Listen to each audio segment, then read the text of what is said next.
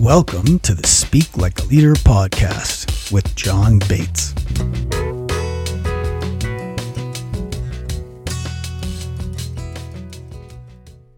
Welcome to the show.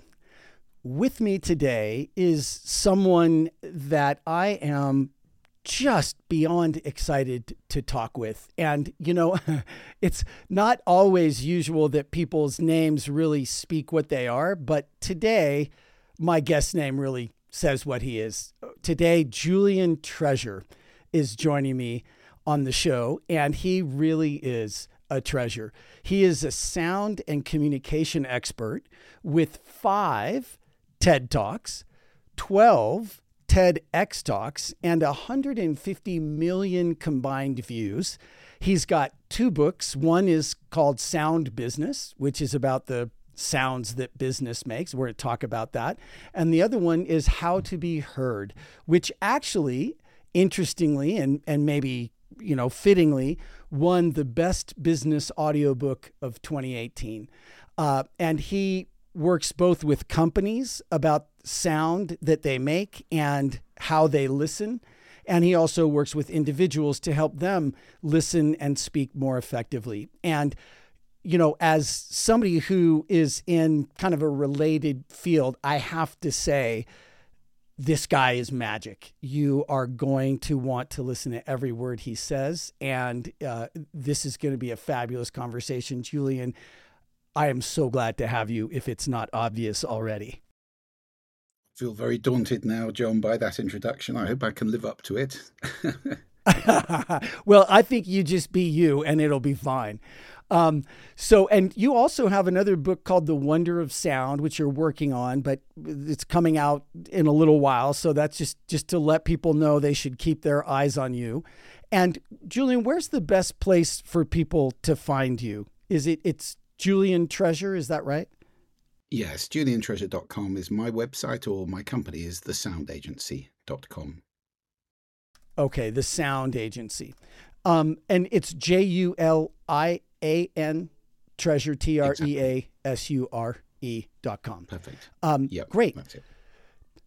So you can go find him if you want to. We'll put that in the show notes, obviously. But Julian, thanks very, very much for joining me. I was, I think, like many people, I probably found you the first time because of your your talk, uh, how to speak so that people want to listen.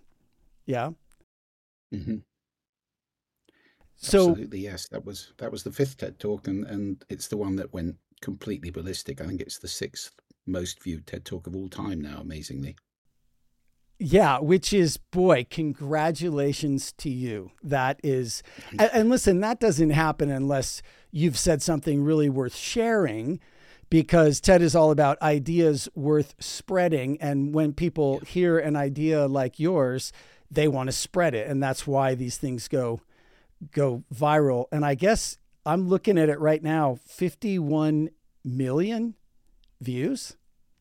Wow. Yeah, and that's, that's on so TED.com. Chris Chris always says you have to double that number to get an estimate of the views across the internet because of embedding and podcasts and you know links and yes so and, and youtube and all that stuff well so that's that's fabulous so so um let's just start with kind of your you know bring us into your world julian here we are like I, you know we've got people listening who are uh, founders and ceos of startup companies we've got top leaders at large global organizations we've got a lot of people who are leaders at various levels.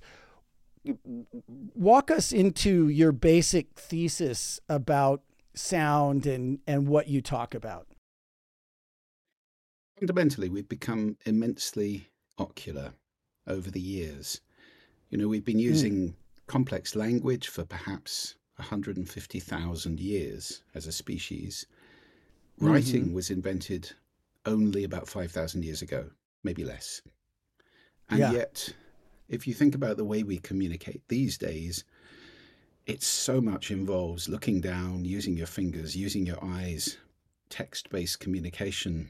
All of the innovations that we've come up with in the last 30 or 40 years have been that way of communicating screens.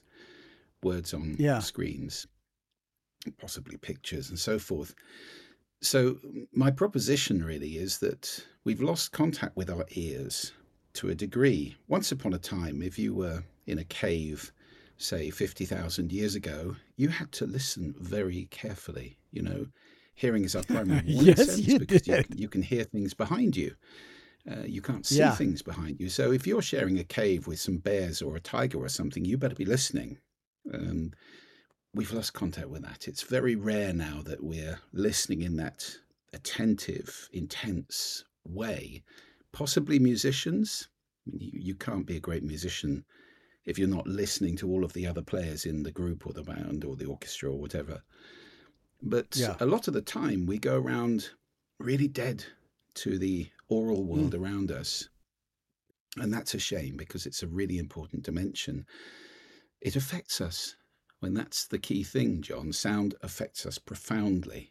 It affects our our bodies. You know, if you if you have to work Yeah. in an environment that's noisy, and I'm not talking about shouting noisy, just speaking loudly noisy. If you're in that day after day, Mhm. Like take for example a teacher in a noisy classroom day after day, it increases Yeah. your risk of heart attack. It shortens your Oh. life probably. So it, it affects us physiologically. You know, as a sudden noise will change your heart rate, your breathing, your hormone secretions. It affects us emotionally. Think of the power of music to illustrate that. Yeah. It affects our cognition, how well we can think. And this is a little known stat that many of the listeners to this um, episode probably won't have come across. We're open planning the entire world. There's like 6 billion feet of uh, square feet of open plan office now in the world. Open plan is a disaster for concentration. It's fine for collaboration, but that's not the only kind of work we do. Open plan really pollutes the world around you with other people's conversation, which is the most distracting sound in the world. So the stats show that we can be something in the region of one third as productive in a noisy office as we would be in a quieter space. So we're losing two thirds of our productivity that way. And finally, sound affects our behavior what we do, how fast we move, what we buy in a store. Uh, all sorts of behaviors are changed by the sound around us. So, really, uh, my proposition is it's important that we start listening, and it's important also that we start to consider our speaking in a more active way. And really, this comes back to school. You know, we teach reading and writing in schools. It's a scandal if a child leaves school unable to read or write, isn't it? And yet, Huh. we barely teach listening or speaking. I mean, more in your country than mine. I know you do public speaking a bit. But listening? How many schools are teach, have a curriculum for listening? Uh, none. Yeah. And these fundamental skills, which affect every aspect of our life, are left to us to develop. You know, listening is a skill, not a capability. Hearing is a capability. Listening is a skill that we can master Mm. and that has huge implications. And speaking, similarly. I mean, I, I've often spoken, as you have, I, I'm sure many times, to a room full of senior managers or CEOs, you know, thousands of them. I say, how many of you have to use your voice in important ways? You give presentations, you're selling things, and so forth. Everybody's hand goes up. Okay. Yeah. How many of you have had formal vocal training? Six or seven. It's amazing to me that, you know, Yeah. we take for granted this incredible instrument, which the human voice is. It's a beautiful instrument. Mm. we just assume we're going to pick up how to play it and get on and muddle by. So, that in a nutshell is what I'm all about. It's about consciousness of sound, it's about listening in a conscious way and speaking powerfully and effectively in a conscious way. Well, you know, yeah, it's it's really interesting to hear you put it that way because it, it makes me so grateful for some of the things that happened as I was growing up, Julian. I uh and and you know, when I was in high school, I took debate and I didn't actually know it was debate. It was called forensics. And the only reason I took forensics is because uh Joni Babalis, the most beautiful girl in eighth grade, was taking forensics. So my best friend and I wanted to be in the same class as her. So we took forensics. And it turns out that's debate. and I had a really, really, absolutely amazing coach in high school and learned so much from him. And because he was just absolutely, totally mad, just an absolutely crazy guy who loved us and would do anything for us. I did anything for him. So I totally by accident had a great coach and I was coachable in high school around public speaking. And then I did something that I always felt bad for up until just recently. And hearing you say this reminds me that I don't need to feel bad. But I actually dropped out of college to run away with my rock band. I was the lead singer in a rock band and you know, we were going to go make it big in California. That that actually didn't happen, but uh, you know, we I I sang in a rock band for a total of about five years, dropped out of school for a total about three, but finally went back. You know, uh, after the band broke up and everybody went home, I went back to school and I was at UCLA, got involved in the internet, and that became my career. And I always felt like I was kind of a naughty boy for doing that but what I've been realizing over the last decade plus of doing what I do, I think is mirrored in what you're saying. That time singing in a rock band and having to listen to be a part of making music and and just using my voice and things, I think that ended up being probably the number one skill that I brought to all of my business endeavors, you know, period. I think it's incredibly important. Um, I've been a drummer since I was 12, played in bands. Okay. And, you know, the same thing, same thing applies really. Um, even though hmm. drummers mm. make a lot of noise, you can't, you can't be a good player if you're not really attentively listening. And it's a multi-track listening. You're listening to everybody else at the same mm. time, all the other instruments, yeah, all the other players. And I think that's a that's a habit that stays with musicians. I mean, I did see a study once that mm-hmm. said uh, musicians have slightly larger brains than non-musicians because they develop this area of the brain that specializes in that kind of listening. Um, mm-hmm. But I mm-hmm. do think it has shaped my life definitely that that attention to music, and it's really why I formed the sound agency back in 2003 when I sold. I had a magazine business before that, and I sold it. Uh-huh. And I've had all these years working with marketeers and understanding brands and how they communicate. And at the same time, in the evenings, I was playing music, and I, yeah. I was desperate to do something that brought the two halves of me together the listening and the understanding of brands and marketing. So that that's what caused the sound agency to be born and to start asking the question how does your brand sound?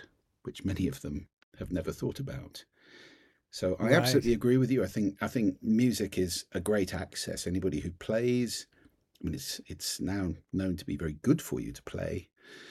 But even yeah. if you don't play, if you're listening and paying attention, um, I do find it. I mean, it's it disturbs me a bit that with streaming and with headphones and with the way that we tend to consume music now, it's becoming more of a background noise. And mm. that to me is a bit sad. Music was never designed to be a background sound. It's so often misapplied in public places. You know, there are a lot of people who hate background music in restaurants, in shops, and so forth. Yeah. Uh, it's kind of imposing a sound on somebody. And of course, one person's favorite track is another person's horrible noise. So yeah. it's very difficult to get it right. You know, that reminds me of a question that I would love to ask you. Uh, we're kind of getting, we're going in that direction. So I'll just ask now. I often find that people's superpower is located right next to their scar. And I wonder if if that brings up anything for you. You know, this superpower around music and and understanding sound and the power of listening. Was there ever a time when you had, you know, a failure or or something that went wrong, a mess somewhere, that had you get more present to this? Well, I've had lots of those in my life, and I think at the core of them for a long time was arrogance. Um, I went to what we call in the UK a public school, which is actually a private school. I don't know why we call them oh. public schools, but we do. uh, so I went to one of the best oh. schools in the UK. And this place is a hothouse, and it turns out, you know, politicians and superstars in all sorts of fields. It's very competitive, it's very elitist, it's very driven. And it tends to eject people out the other end who are extremely um, conceited would be an unkind way of putting it. Convinced that they're right would be perhaps yeah. more balanced. And you know, in my trainings, I talk a lot about the the, the desire to be right and how damaging mm. that is in the modern world. You only have to look at the polarization of politics, about silos of extreme views on the internet, of all sorts of demonization of people and uh, violence and uh, disrespect and so forth, which comes a lot from this desire to be right.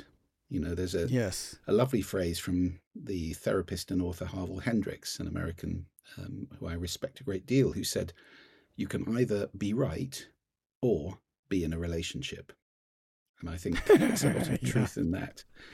So I came out of this school very convinced that I was right about most things. And that degree of arrogance has, over the years, it caused me a lot of pain. Um, I, you know, crashed and burned in various directions. Um, I made mistakes which cost me huge amounts of money, um, friendships, um, and mm. I guess sometime around the the late nineties, um, it kind of came to a head. I was running a business and um, very convinced I was right, and I just kind of had a a, a total meltdown. Um, and from that point onwards, I've really started to respect the skill of listening to other people with compassion, with curiosity, you know, not seeing everybody as, oh, I know what they're about to say, but uh, judging books by covers and so forth, but actually seeing each person that I encounter as an opportunity to learn. Now, it may mm. be an hmm. opportunity to learn how not to do something. Quite often it is. yeah.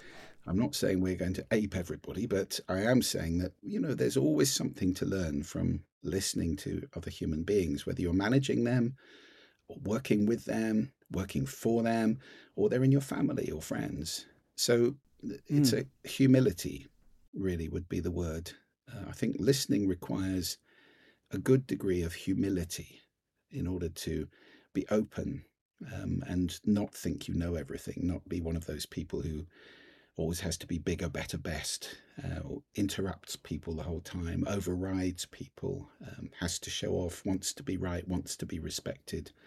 Um, yeah. You know, as any great speaker coach will tell you, the moment you walk on stage, it's not about you, never about you. Right. It's about the gift you're giving to the audience, and it's about your relationship with them. And so that's, um, I guess, that's what happened to me. I, I discovered the importance of humility, and that listening is a, a compassionate, caring skill that puts you in an incredibly strong position in life if you actually start to apply it.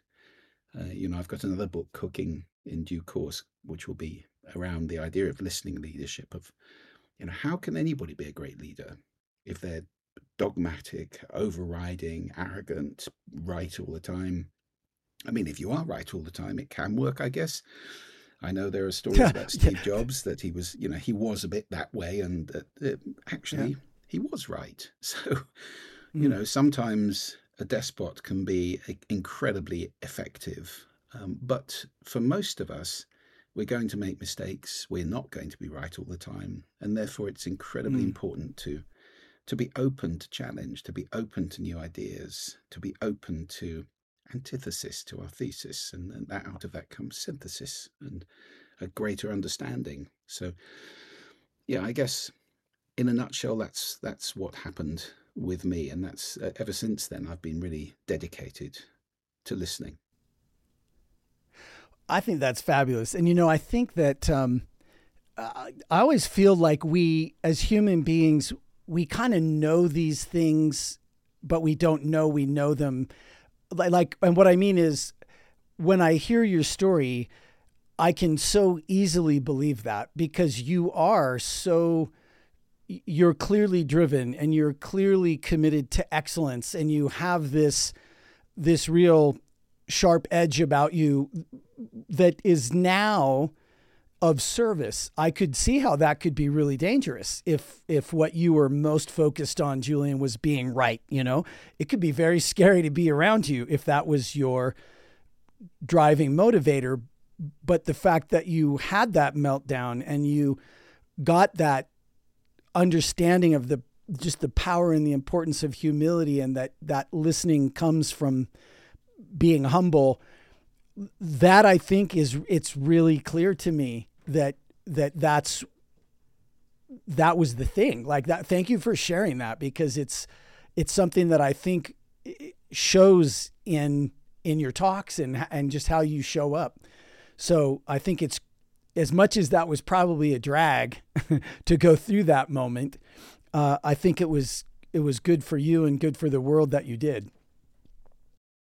Well, thank you. And I well, I, I, don't know about the world, but it certainly was good for me, and I can commend it because I do think being right is one of the great um, ills of our modern age. And you know, you you only have to look at Mr. Putin to see what happens if you surround yourself with a, a bunch of people who agree with everything you say, never challenge, you know, uh, you can start to be in a very alternative reality.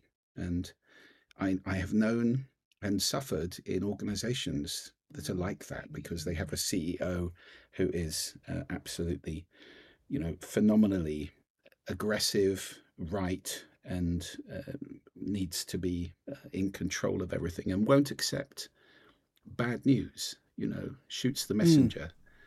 Uh, and then what happens is you stop hearing the bad news and you need to know the bad news because it yeah. can be fatal. So, uh, yeah, listening, I think, is really important for us. Eh, both, you know, if you think of a squirrel, it's a great analogy. Squirrel is mm. fast, it's athletic, uh, it's um, it's a dynamic little thing, but it's quite vulnerable. And the biggest thing it does to keep itself safe is it's attentive, it's listening all the time. It won't look down for more than yeah. half a second before it's up and listening all around it. Um, it's listening for danger, first of all, mm-hmm. and it's listening for food or opportunities, perhaps, as well.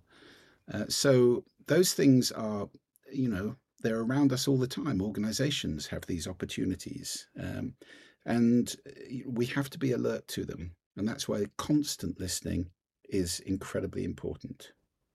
So, but what I was think, what I was going to say is, I, I, I totally, uh, you know, that was exactly who I was thinking about. Uh, because as you and I are talking, Julian, uh, you know, Russia is attacking Ukraine and continues to just be bested by a country that's much smaller, much less you know, well armed, all that stuff. And I think that it's exactly down to what you said. You know, Putin has just removed anybody who would tell him the truth. He has been so committed to quote unquote being right that he's removed anybody that would give him keep him in touch with actual reality in any way. And I think about that all the time when I think about leaders in these organizations that I support. And one of the things that I think is important to say about that is that a lot of times these leaders are not necessarily super evil like Vladimir Putin. They may just be really charismatic, you know? And the problem with that is when you're a very charismatic leader, nobody wants to give you bad news because they just don't want to make you unhappy. And I just wrote, you know, I do a weekly mini training that I send out. And very recently, I wrote one about how teams, especially charismatic teams, thrive on truth telling. And to loop it back to what you and I have been talking about, that truth telling is not going to happen in an environment unless the leader is actively listening and rewarding that truth telling. Yes, I mean, communication is a circle, and um, people often misinterpret it as a line. And this is kind of at the heart of my work. I think speaking and listening are involved with each other in a circular relationship. The way I speak affects the way you listen, and the way you listen affects the way I speak and on and on. You know, the way I listen affects the way you speak, and so so so on and so forth. It's a yes. dynamic. It's happening all the time. So it's not simply I speak, you listen. There's an interrelationship which changes through time, and one of the key uh, things I, I, talk about uh, in powerful speaking, which you know leaders need just as much as they need conscious listening, is the consciousness that you always speak into a listening whether it's one person or a thousand, that person has a listening which is unique to them or those people. And the reason for that is that we listen through a set of filters that we develop over our entire lives. So yours are different from mine, John. We, you, were, you were born into yes. a different culture. We speak a very similar language, but not entirely the same. And uh, then along the way, we've accreted values, attitudes, and beliefs from parents, role models, friends, teachers, whoever it might be. We pick some up, we put others away. You've got different ones from mine. And then in any given situation, we might have intentions, expectations, we might have emotions going on, we might have assumptions about what this is all about or what somebody's thinking about us. There's all these things create listening filters, and that's what we listen through. Uh, you don't listen to everything listening is making meaning from sound. You you select certain things to pay attention to, and then you make them mean something. Now, the biggest mistake I come across in speaking is people assuming everybody listens like I do. They don't. Mm. And if you start yes. to ask the question, what's the listening I'm speaking into? Then you have a very strong chance of being much more effective because it may be a completely different listening to yours just, I mean, as a simple example, and most salespeople or uh, people who have to speak and influence will know this. If somebody is a very, very slow speaker, and you come in and you're talking like this, it's really exciting opportunity, you've lost them immediately because there's a hmm. complete mm. disconnect. So there's a matching, mirroring, all those kind of techniques which people teach. They're, they're there for a reason. And to me, it's a much simpler question. What's the listening? I'm speaking into. And then I can become conscious of that, kind to it, and adapt to it. So that is really fundamental. I think that listening is all around us all the time. It's not just me listening well, it's me being conscious of the listenings I'm speaking into, which a lot of the time probably aren't people listening very well. And you'll know this. I mean, any speaker will know this. Listening changes over time. Not only from one person yeah. to the next is it different, but it's different over time. So you and I probably will often get given the graveyard slot just after lunch. Uh, he's a good speaker. I was he's just thinking he, about. He I was with that. just yeah.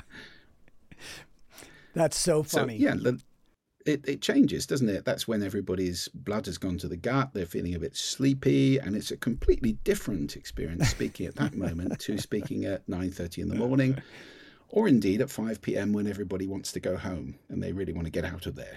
so yeah, listening changes through the day. Everybody's listening changes. You know, your listening will be completely different if you've just had amazing news to if you've just had terrible news. So mm-hmm. our emotions change, our listening changes, and it's really important not to be wrapped up in my end of the conversation, but to be asking all the time, what's the listening I'm speaking into? I, I mean, I just want to, I just want to reiterate what you're saying. I, I think two big, big, big things. First is just the concept of there being a listening right?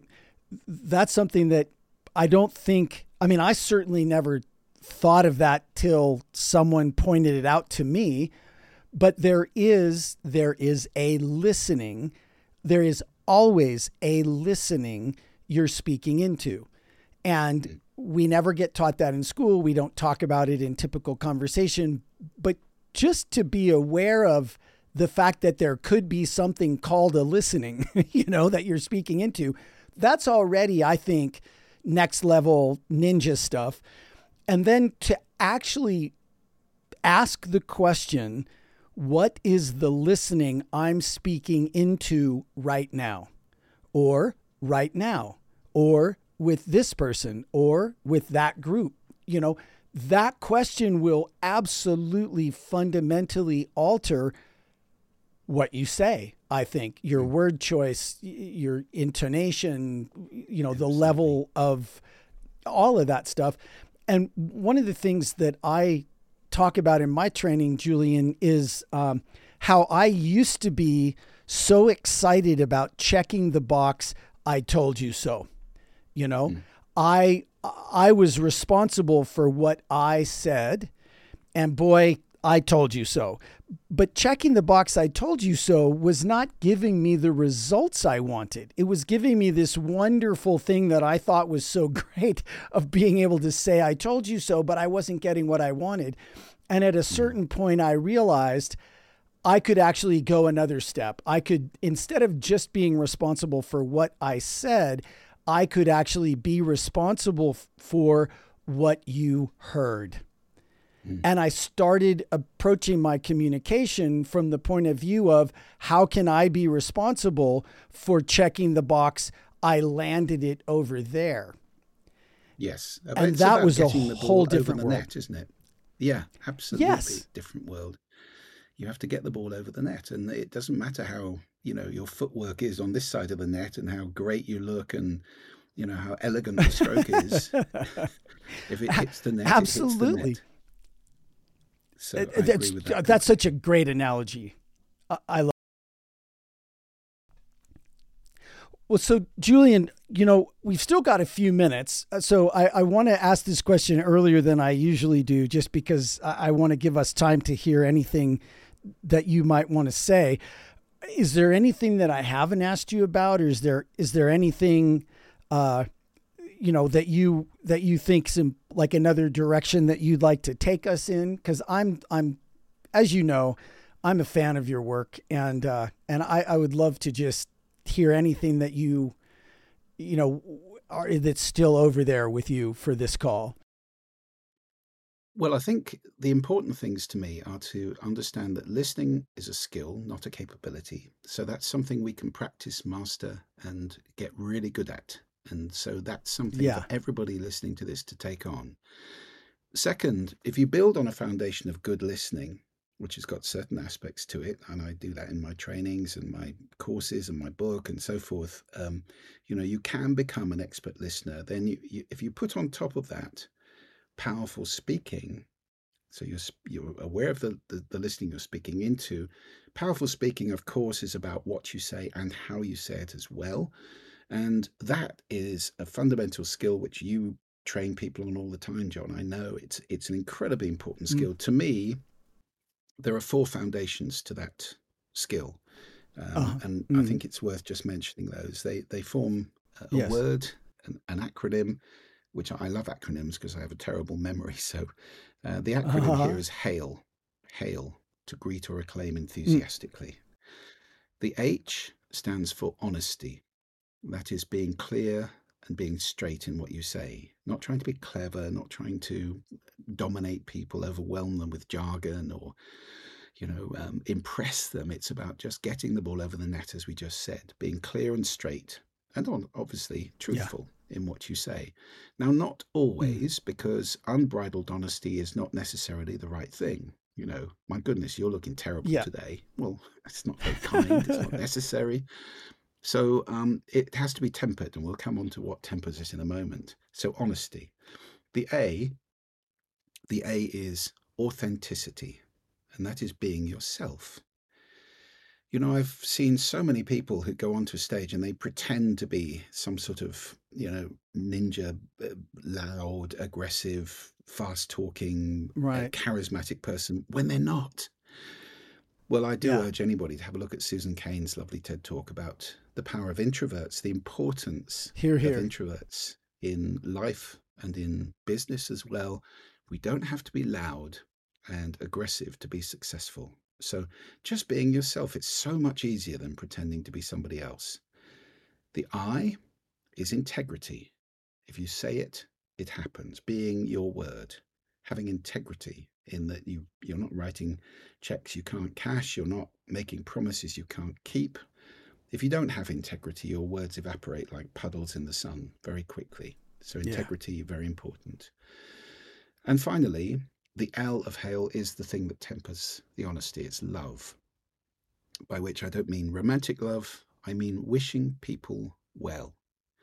And there's an amazing exercise that uh, an old friend of mine called Charlie told me years ago, pretty much when I had my kind of just after my my meltdown, and I was engaged in this search for humility.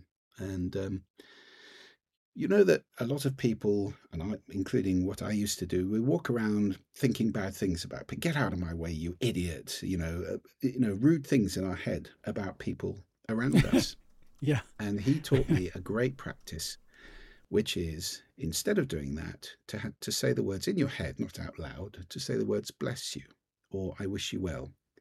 Every time you come across somebody, bless you. I wish you well. You know, walking on stage to an audience, I wish you well. It makes life so much lighter. And you may find that if you meet people's eye when you're doing that, you smile at each other as opposed Mm. to when you're thinking out of my way you idiot you know you meet somebody's eye and you look away because they might spot what you were thinking so there's a connection that's forged when you're wishing people well obviously not when they do you harm but you know just as a as a rule it's a great way to be so love that kind of simple well wishing is a great way to speak and it's a great temper for the honesty as well. So, honesty with love means you don't have to say that rather unkind thing, even if it's true. Uh, you can be kind as well as honest. So, hail the four Yeah. foundations to me of powerful speaking. Boy, I love that. Thank you. Thank you for sharing that. I think that's I think that's beautiful and I completely concur for, for whatever it's worth. And uh I I yeah, I love it. Um I had a question and then it it slipped away. Um but what a great thing Charlie taught you, you know. I I I do a lot of travel as I suppose you do, and I certainly I do find myself sometimes getting into that that position where I I'm looking at someone and resenting them for whatever reason, Mm. you know. They're Mhm. trying to cut in line in front of me or they're whatever. And I mean, and nothing none of it ever really matters. So uh, I'm getting on a plane in just a few hours after we record this, and I am going to take the "Bless You, I Wish You Well" exercise with me. So, so thank you, Julian, and thank you, Charlie. Yeah. Yeah, thank you, Charlie. Yes, you you'll find I find when I'm doing that, it feels like I'm walking a foot above the ground, and it's it's a lighter existence. So it's a very good Yeah. thing to try. Well, so um, you know, I I I just really appreciate you taking the time with me, Julian. I I uh, I oh that was the thing that I was going to say. You were kind enough to give us a discount on your course, and I I would be remiss if I didn't mention that here. We will definitely have that in the show notes. Do you want to tell us just a little bit ab- about that because I want to make that available to people. I uh, I, I think that uh, you know it's very generous of you, and I think a lot of our listeners may want to take advantage of that. Yes, I mean it's not often that I'm uh, talking uh, to an audience with you, to an audience of people who are absolutely focused on speaking better. I mean that's that's what it's all about. Very often I'm on stage and Mm. you know people are going, "What- "What's he talking about?" And i- i- if if you're not aware that you're not listening and that your voice it has got so much more to offer, uh, then you know you're into you're you're in the um, not knowing what you don't know level. Um, Yes. So I think your audience is going to be at the very least knowing what they don't know, if not uh, consciously um, competent and, and working on it. Uh, so, mm-hmm. you know, yes, it's my pleasure. I've got an online course which distills uh, most of what I know, really, into about seven and a half hours of video material. Uh, it's nine chapters. It's got a whole chapter on public speaking, which I'm sure you'll be uh, very familiar with everything in there, John. But um, you know, it's my everything I've learned from all those TED talks and hundreds and hundreds yeah. of times on stage. Uh, but it's also got lots in it about listening skills and about speaking skills, where we go wrong, the, the, the pitfalls to avoid, and so forth. So it's a, it's a big course. And yes, we we are very happy in this instance to give your audience, because they're committed, a discount of 50% on the course. So it's just half price for lifetime access. So, um, yes, I mean, it'd be great if you put that in the show notes. We'd welcome anybody who wants to take us up on that offer. And um, I hope it really transforms your happiness, effectiveness, and well being, which are the three things I think which are at stake here with how well we listen and how well we speak.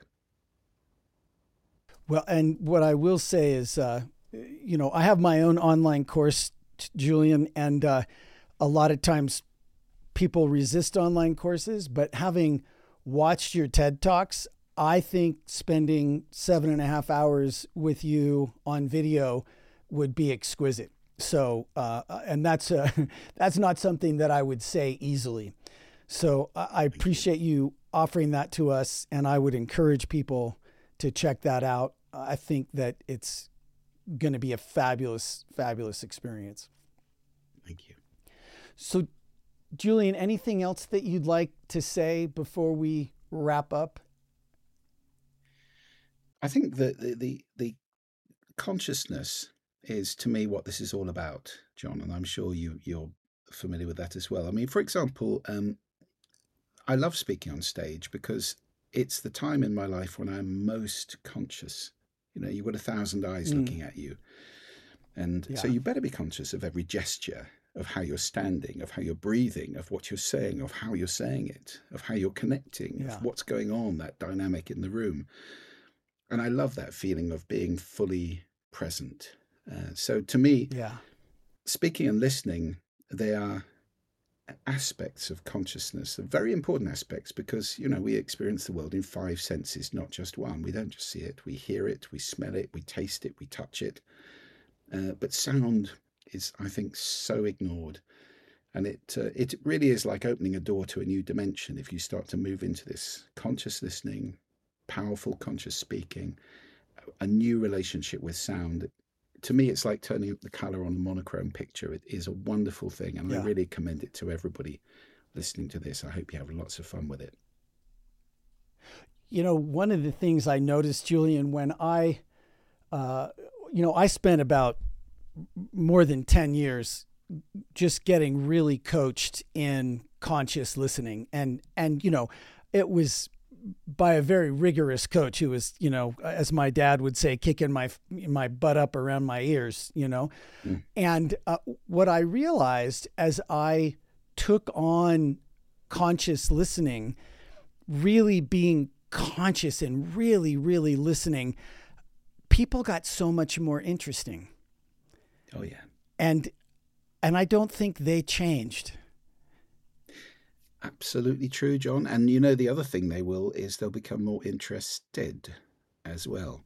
Yes. Because if yeah. you find people Very not listening to you, you know, start listening to them. And they'll feel more engaged yeah. and they'll share more things and you'll have more to talk about and they'll be more interested in what you've got to say as well. So that old circle is going on all the time. It's fabulous. Well, listen, I see we're coming up on our time and I want to respect what I told you. I would I would love to talk to you all day. Um, and I do hope, you know, I'm just going to say this out loud and maybe somehow the universe will make it happen. I would love to sit down and have dinner with you, Julian. I think it would be just so great to meet you and just get to be face to face with you for a few minutes. And I wish you all the success in the world. I mean, you're doing super well. I, I, just want your message to get out there further and further. It's one of the reasons I'm so excited to have you here to share you with you know everyone that I can reach. And uh, and thank you so much for for joining us. I, I I'm a big fan. Well, thank you, John. It's been an absolute pleasure. It's lovely to speak to somebody who really cares about this as much as I do, and it's quite rare. Uh, so I've really enjoyed our conversation, and I'm sure the universe will conspire to put us in the same place uh, at the same time at some point in the future, and I look forward to that very much as well. Likewise. All right. Well, so thank you for joining us here on Speak Like a Leader dot show. I uh, I think you can see why I am so excited that Julian was willing to join us. Uh, if you like the show, please give us a five star rating and tell some of your friends about it. Would love to get uh, people like Julian and the other guests that we have on here out to a wider audience because I think you can see the difference it makes. And Julian, thank you one more time very, very much for making time in your busy schedule to join us. It's been an absolute pleasure for me as well. I love talking to somebody else who cares about this as much as I do too. Mm. So thanks for joining us. Thank you. And thank all of you for joining us here on Speak Like a Leader show. We'll see you next time. And we all wish you the best, Julian. Thanks again. Thank you, John. Thank you for joining the Speak Like a Leader podcast. Go be awesome.